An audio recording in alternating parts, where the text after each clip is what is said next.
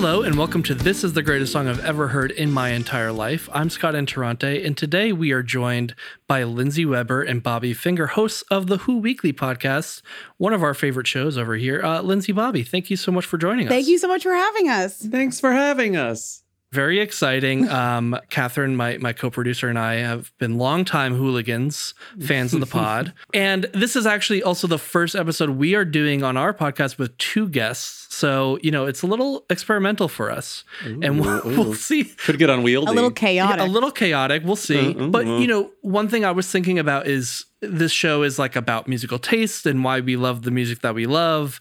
And so much of the conversations that we have are about like someone's personal journey through discovering music and their taste and how their taste informs their identity, all this sort of stuff. But one thing we don't get to talk about is like shared musical taste and how musical taste can be something that you bond over with friends and go to concerts together. And so the two of you obviously have been friends for a long time.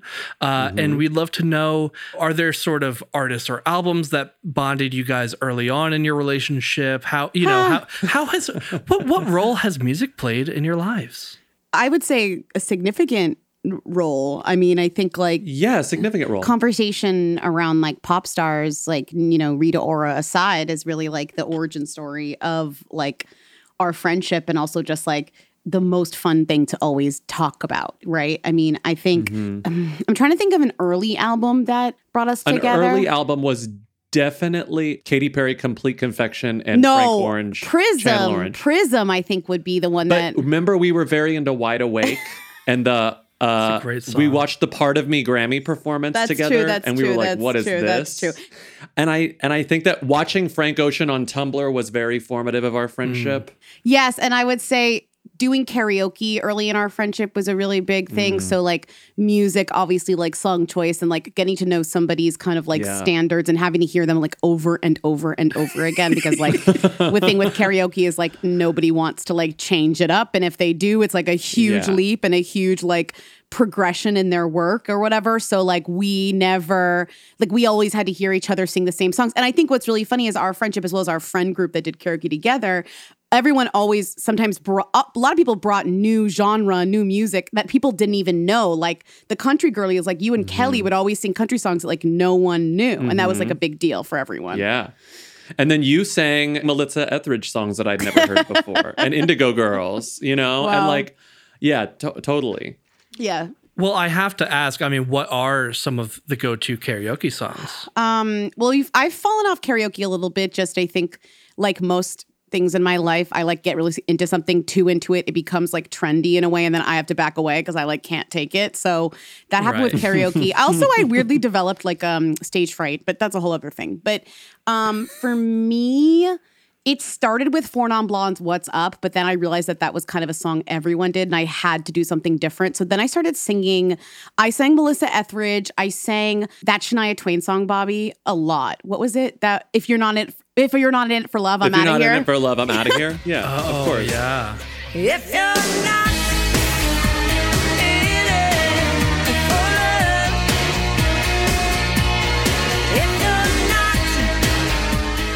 All of our friends went to go see Shania Twain do her Vegas residency, and that was one of the songs that she sang that I did not know, which was shocking because I thought I knew, but I didn't. And I was like, "This is the best song I've ever heard in my whole life," which. maybe that should be the song. And then uh, Right. I started singing it at karaoke, and I was like, "It is the best song I've ever heard in my whole life," even when I sing it. It's a great song. Bobby, what were your karaoke's? Fleetwood Mac Gypsy is still my favorite karaoke song. I was really into early on in our friendship. I was really into um, Sonique Feels So Good. I loved doing that. I remember that. And later, as I grew older, I got I've I've always liked the Killers, which is so embarrassing, but like the Killers have like become extremely important to me. And as I got older, I was very into um not all these things that I've done. What's the When You Were Young? When You Were Young is a really great karaoke song. I love doing that. That's like a selfish karaoke song. The first Killer Yeah. song you you mentioned is a very good like crowd song. Like I kind of went from Yes, being into selfish karaoke to being into crowd pleasing karaoke because that's just the nature Yeah. of karaoke. So I feel like there is a huge Mhm. difference, you know. Yeah. Well, I'm I'm interested because you said that you're a little bit embarrassed to be really into the Killers. Um, and one thing I was thinking about, so on your podcast, for anyone who doesn't listen, you talk about minor celebrities, D-list celebrities, so celebrities you would call who's rather than them's, and a frequent subject of discussion is Rita Ora. And even as someone who's been listening to you guys talk about Rita Ora for years, I struggle to know exactly like what is the ratio on like genuine versus ironic enjoyment of of Rita Ora. And and I guess just broader, I'm I'm interested of like how do you think about the distinction? Is there a distinction? I mean, whether you're enjoying something kind of tongue in cheek. I mean, it's it's. Do I enjoy her as like a character? Like very much so. She's like my favorite celebrity now because like I appreciate her and I feel like she gives back. But as far as like Mm-hmm. a musician, do I like listen to Rita Ora music regularly? Not really. There are a few Rita Ora songs that are on my playlist, like my fun playlist, like for a party or whatever. Like she fits right in there, especially like her newer dance stuff is like really fun. And sometimes like a mm-hmm. vintage like Rita Ora could be fun mm-hmm. too. But in terms of like like like is she like in my top artists like i love her i stand like no and have i seen her live and been like she's incredible no i saw her live and she was fine like But you've seen her live.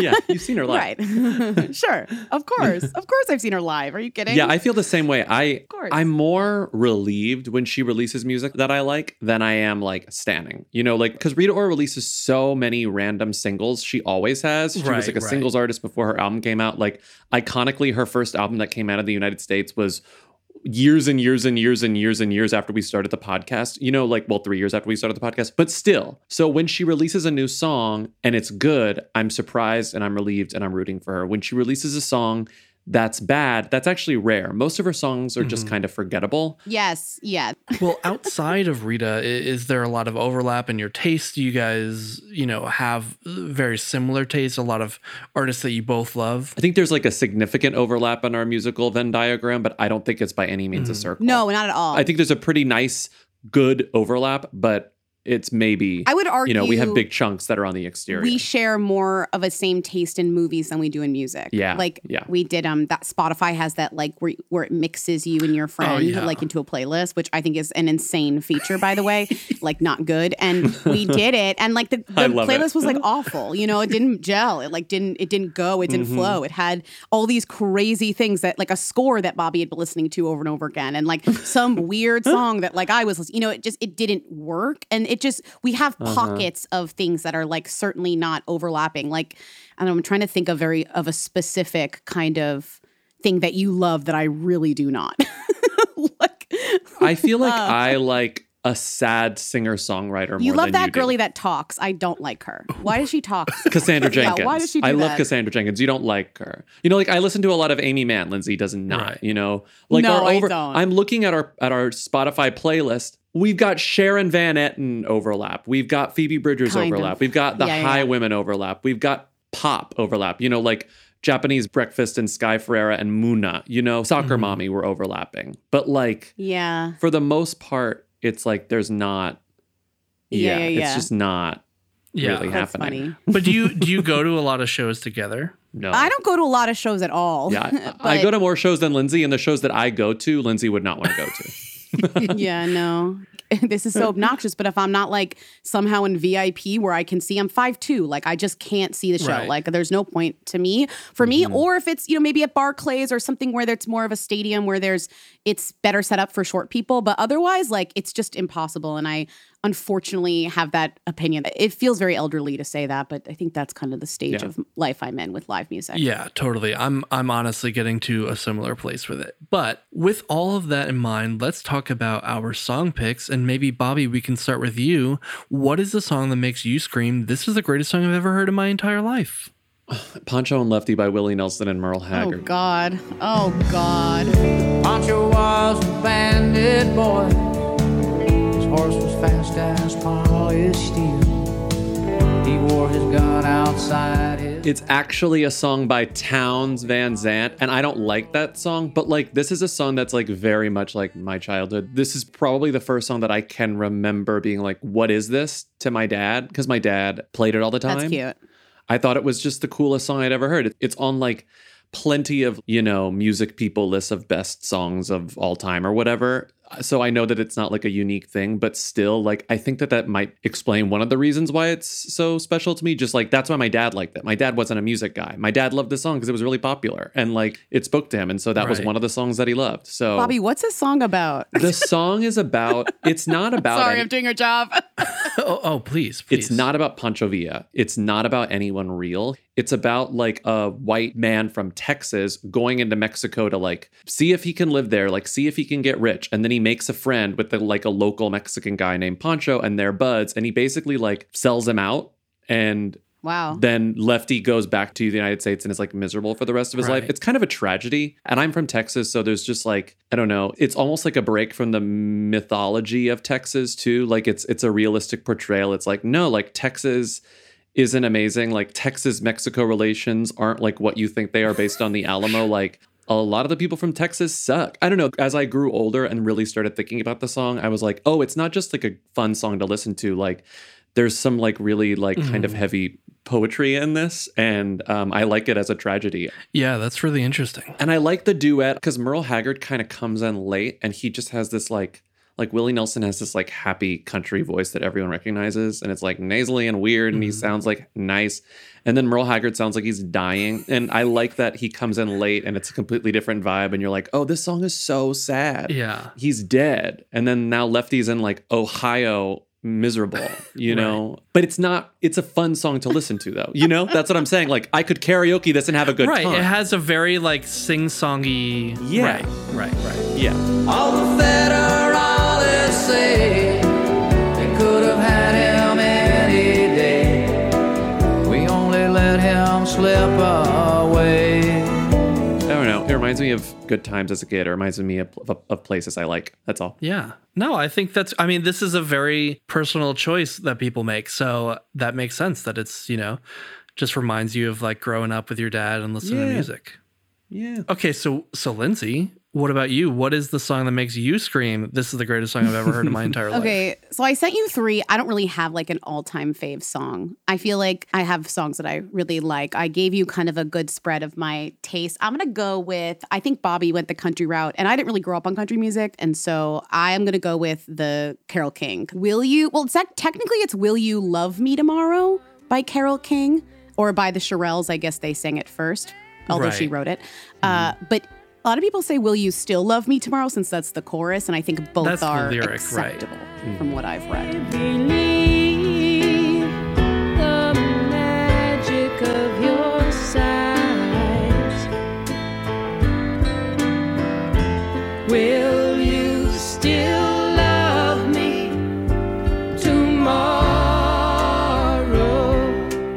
Like Tapestry was the first album that my dad like gave me that was like an adult giving an adult music or whatever. Like that stuff that I without him kind of impressing his own taste on me, it was more just like, oh, I think you'd like this. And I obviously loved it. And I also think like iconic Jewish girly songwriter.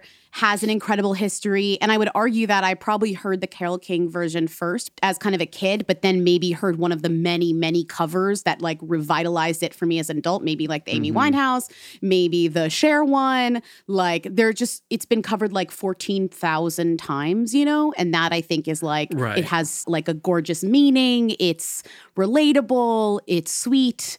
It's adaptable. I just, I think it's a perfect, I think it's a perfect song. Yeah. I find the I mean, Tapestry, obviously, like, such an incredible album. I feel like we all have that similar, like, we grew up listening to that with our parents and everything. But it's so interesting because it feels so early 70s, like when it came out. But mm-hmm. also, like you were just saying, like, so many of these songs were written for other people a decade earlier that you know it's so interesting how she was able to like just through the arrangement and her vocal aesthetic make it feel so early 70s when these songs like existed in a completely different form Right. uh, it like you know it charted with the Shirelles, so it was like such a girl group song. But then every single cover of it since has felt different. And I love a song that is like so is able to kind of adapt with the times and still is kind of an iconic song in its own right. Like Phoebe Bridgers could sing this tomorrow and like release it, and a bunch of Gen Z kids. would Oh my be God, like, you're right. Wow, this is the best song I've ever heard in my whole life. And it's like, yeah, bitch, it was also great in the '60s. You know, it was. It's been great for forever. And to me, that's like not that many songs could be kind of revitalized in that in that way without much effort. You know, right Right. Well, I mean, Phoebe Bridgers did do the the Carpenter song for Oh, the Minions Rise of Gru soundtrack, which is now the second time on this podcast I've mentioned the Minions Rise of Gru soundtrack. I heard it was The, good. mu- the soundtrack, heard the it's great. soundtrack kicks ass. I mean, it really it really does. But Carole King, Carole King. the people who covered this song all have such good songs that it shows how good this song is. You know what I mean? Like when you go through, like Lauryn Hill covered it, you know, like Lykke Li covered it, Amy Winehouse. It shows how good the bones of the song are, which is funny because, like, you know, I saw the Carole King musical with my mom when she was in town many years ago, and it's all about, you know, them writing these perfect songs that are structurally, you know, kind of just the ideal of song and it's like it is it's structurally perfect it's a perfect song Well, yeah, uh, absolutely beautiful pick. Great choice. I did want to just ask because you sort of referenced it in the three songs you had sent as options, two of which I sort of like, oh, yeah, that makes sense. This, this Carole King one, and then the other was, was Scheiße by Lady Gaga. The third one, a Sammy Kershaw song called National Working Women's Holiday.